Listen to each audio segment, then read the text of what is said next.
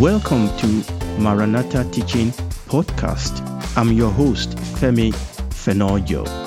We have joined a series that I've been doing on Maranatha YouTube teaching channel titled The Bible. We have joined the series at the beginning of another season, which we have titled The Story of the Whole Bible. We are spending some time in chapter 3 of Genesis because it is pivotal to the trajectory of the story of the Bible. We are intentionally spending this time here because this point in this story is very, very, very important. Genesis chapter 3 is absolutely essential for us to be able to understand the story of the Bible and to be able to understand the gospel. Without a good, clear, thorough understanding of where we are, the fall, Genesis chapter 3, without clear understanding of this area that we are, it will affect our understanding of the gospel. It will affect our understanding of grace. If we don't understand what happened here, then we cannot understand the gospel. Then we cannot embrace grace. So it is important that we give great attention to this portion of the scripture. And this is why we are rightly paying a lot of attention to this point, just like we've paid attention to some other part that we have seen so far. So last time we looked at the very first question that God ever asked in the Bible, which is in Genesis chapter 3, verse 9, when God told Adam and Eve, Where art thou? So we saw that Adam and Eve, they broke God's law, they broke God's clear command. And by that single act of disobedience, they've become offenders, they've become criminals. And therefore they ran they ran when the righteous judge approached. They ran and they hid themselves. Obviously, God summoned them to his presence. Remember what we read in Jeremiah chapter 51, verse 56, the second part. That is Jeremiah chapter 51, verse 56b. He said, For the Lord God, for the Lord God of recompense shall surely requite the NIV translation says, For the Lord is a God of retribution, he will repay in full. And the names of God Bible says, I, Yahweh, am a God who punishes evil. I will certainly punish them. And what we're saying is that when we look at the, you know, the story, when we look at the story that is written for us, it is actually the story of somebody who is in court. And this is what is going on here is God, the righteous judge, summoning this offender to his court. And in, in secular court of law, the the picture looks something like this, isn't it? So we have the judge that sit over there, okay? And if there's, there are juries, there will be jury over there. And the offender will be in the dock over here, and there will be some attorney there. And that is really what we see in the secular court of law, isn't it? And the defender will present their case, and the other side will also present their case. And what will happen oftentimes is that the judge will listen, or the jury whichever case it is, they will they will listen to both sides. They will hear the case. Okay, they will hear from the accused. They will hear from the defense, and then after that, they will take time out, isn't it, to deliberate. If it is the judge or if it is the jury, they will take time out to deliberate on the evidences that has been put before them. Then after some time, the judge and the jury will return with a decision, and when that happens. The offender will stand in the dock with his or her attorney, and then the judge will read out the judgment. And much the same way, this is what we are seeing here. God has called Adam, He has examined Adam, He has examined Eve, He has allowed them to speak in their own defense. He has inquired into their offense. Now it is time for God, the judge, to pass sentence on the offenders. And obviously, in this case, there is more than one offender. Okay, there is Adam, there is Eve, and also there is the serpent. So this is where we are in our story. The righteous judge of the old heart is going to give his judgment. So let us read Genesis chapter 3 once again, and let's read some couple of verses there. Okay, we've read this before, but let's read it again. And the Lord God said unto the serpent, Because thou hast done this, thou art cursed above all cattle, above every beast of the field. Upon thy belly shalt thou go, and dust shalt thou eat all the days of thy life. And I will put enmity between thee and the woman, and between thy seed and her seed, and it shall bruise thy head, and thou shalt bruise his heel. Unto the woman he said, I will greatly multiply thy sorrow and thy conception. In sorrow thou shalt bring forth children and thy desire shall be to thy husband, and he shall rule over thee. And unto the man he said, Because thou hast hearkened unto the voice of thy wife, and hast eaten of the tree which I command thee, saying, Thou shalt not eat of it, cause is the ground for thy sake, in sorrow shalt thou eat of it all the days of thy life. Thorns also and thistles shall it bring forth to thee, and thou shalt eat, and thou shalt eat the herb of the field. In the sweat of thy face shalt thou eat bread till thou return unto the ground, for out of it was thou taken, for dust thou art, and unto the dust shall thou return. Praise the Lord. Okay. So that was God passing judgment. And we are going to look into this judgment in a little bit more, you know, closely. Maybe not today, but I want to look at the word the word cause. Okay. The word cause is used twice in this portion of the scripture that we have read. Therefore, many have called this portion or this judgment of God curses. Okay. So people have called it the curse of God upon Adam, the curse of God upon Eve, the curse of God upon, you know, the serpent Again, like I said, when we read that, you will see that the word curse was used. Actually, the word curse was used when God was passing judgment on upon the serpent and where God passing judgment upon Adam. And by extension, even though the word itself was not used when God was passing judgment upon the woman, by extension, it was also a curse. Okay. Therefore, that is the reason why many people have called it the cause. However, we have to be careful, even though it's a right word to you, we have to be careful that we don't communicate the wrong image of what is going on here. Because if you look into the dictionary of what a cause is, the dictionary said to cause is to use profane, insolent language against or to call upon divine or spiritual power to send injury upon somebody or to bring great evil upon somebody. Now, that is not what God is doing here. So, these are causes not in the sense in which we understand cause. God is definitely not doing any one of these three things here. And that is very, very important.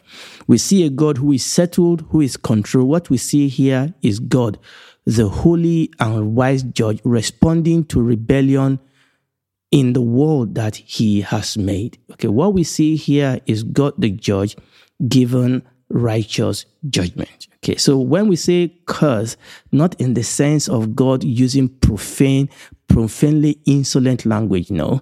Here is the language of it's a legal language. It's a legal proceeding that is going on here. Indeed, these righteous judgments are curses, but it's in the sense that they are opposite of blessing. It's in the sense that you are an offender, you have broken the rule, and these are your punishment. Okay, we need to understand that that the curse is inevitable result of the rebellion of Adam and Eve. They rebelled, they broke the law, they must suffer the consequences. So it is a curse in the sense that it is the opposite of blessing. Once once they disobey God, even before God came in the cool of the day, once they disobeyed God, they were already cursed because they are now standing on the wrong side of God. What God was simply doing here is declaring the truth of their new state of being. They have moved. Once they were blessed because they were obedient, because they were in the right standing with God, but now they are cursed. And that is thanks to their rebellion because they are now standing in the wrong side of God. So we need to understand that that is the sense in which this is a cause. Right. So we are going to move on then. Now we are going to look at this judgment, this cause. Understand it is a judgment. We are going to now look at this cause that we have read in Genesis chapter 3. I want you to notice the order in which God interrogated Adam and Eve and also the order in which he passed the judgment. So let's look at that. Remember, we are looking at the order in which God interrogated them, interrogated them, and the order in which God passed judgment. During the interrogation, the first person that God spoke to was Adam. And then God spoke to Eve. And God actually did not speak to the serpent. And there's a reason for that. Hopefully, we'll come back to that in a bit. And that is the order in which God interrogated them. But when God was passing judgment, God reversed the order. First, God passed judgment on the serpent, and then God passed judgment on the Eve, on Eve, and then finally God passed judgment on Adam. So when God was interrogating them, it was Adam, Eve, no interrogation for the serpent. And then when God was giving judgment, it was the serpent, Eve, and Adam. And there is a significant reason why this is so. So one of the things you will see is that the order of interrogation was in the order of authority. That is very, very important for us to, to understand. Let me put that back on the screen. The order of interrogation was the order of authority. God interrogated Adam first because he was the one that God created first. He was the head of his wife. And obviously, both of them are equally placed in the garden, but Adam was the head of his wife.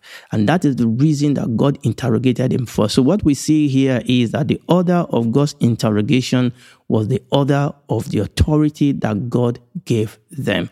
And also, the order of judgment is actually the order of their rebellion. It, the rebellion started first with who?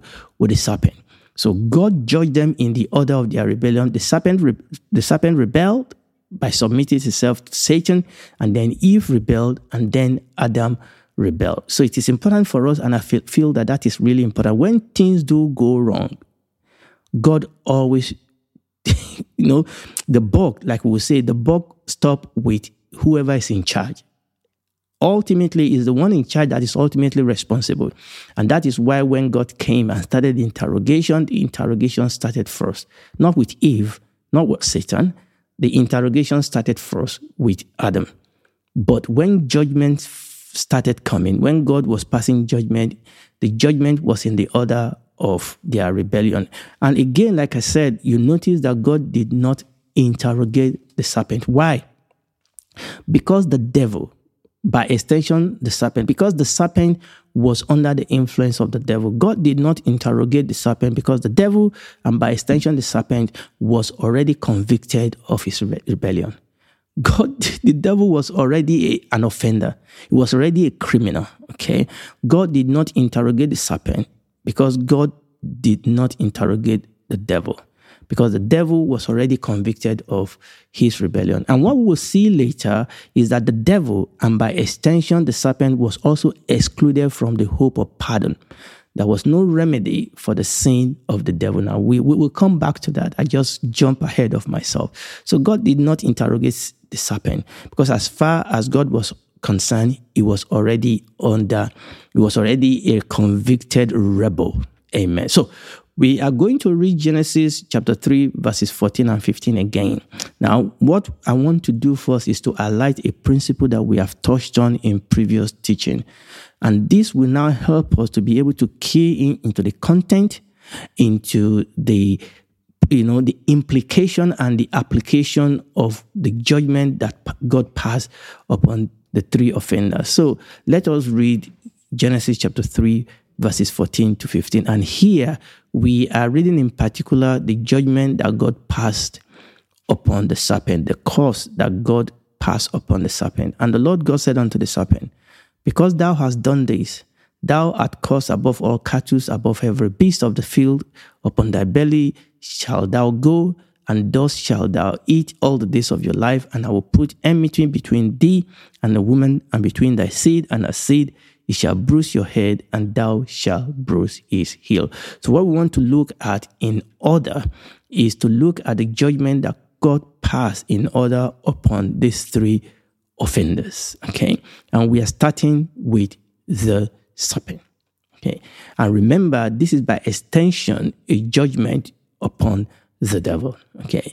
And we are saying that there's a principle we need to see as we read this judgment.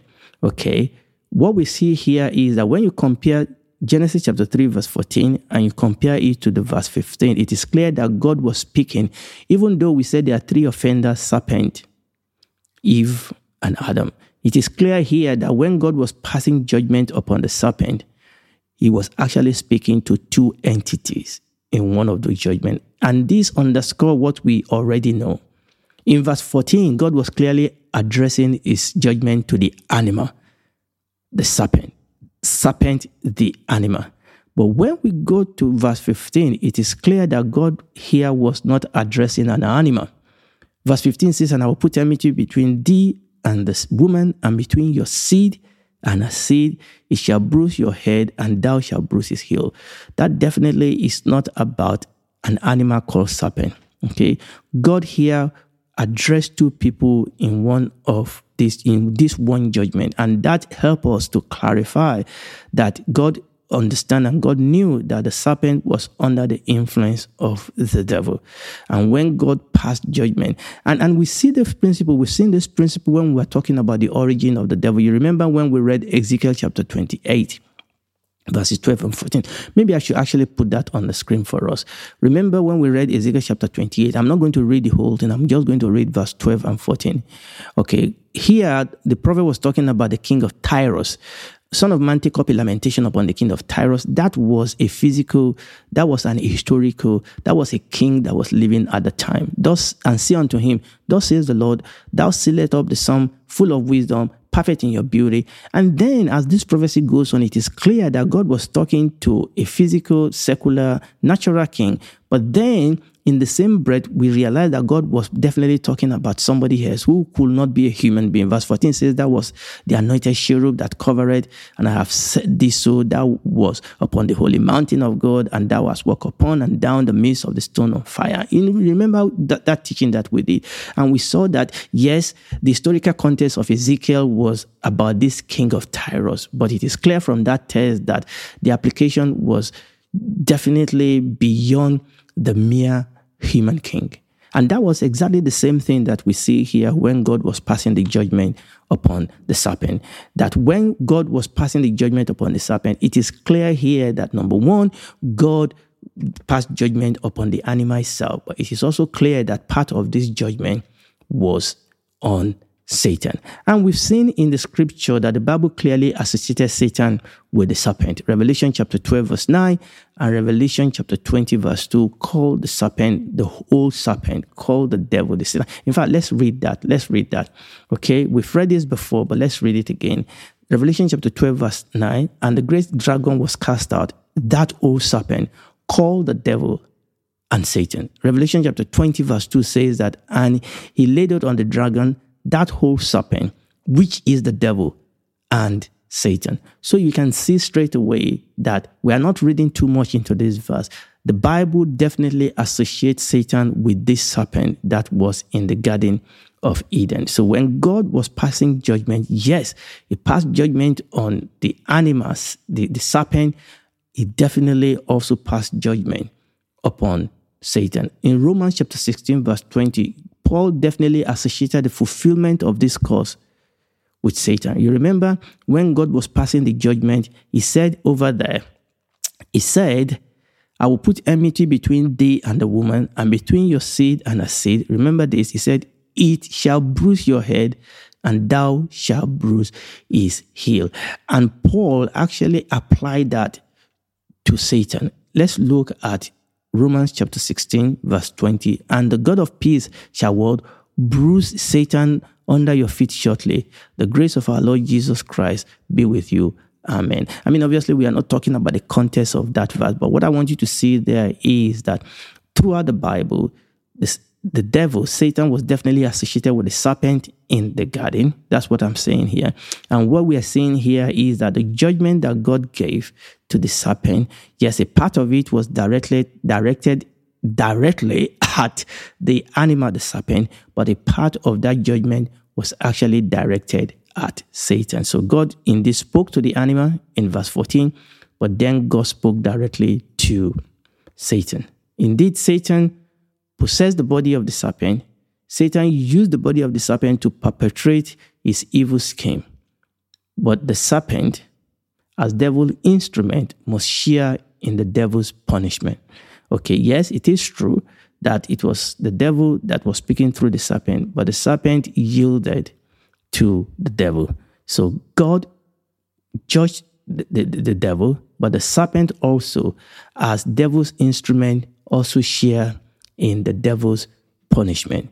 And then now we can now, by the grace of God, look at the content and the implication of this judgment on serpent, on the serpent and by implication, the content and the implication of the judgment on the devil. Okay, that's what we are going to do next. And I really don't think I have enough time now to be able to go into that. So next time, by the grace of God, we'll look at that. We'll look at the content. We know that the content is we as we read the content, we then have to be to be careful to know which one apply to the animal, the serpent, and which one apply to the devil. That is the evil one. Okay the, the old serpent, Satan, the devil, and then we'll then look at what are the implication of this curse. Remember what we said when we say the curse here.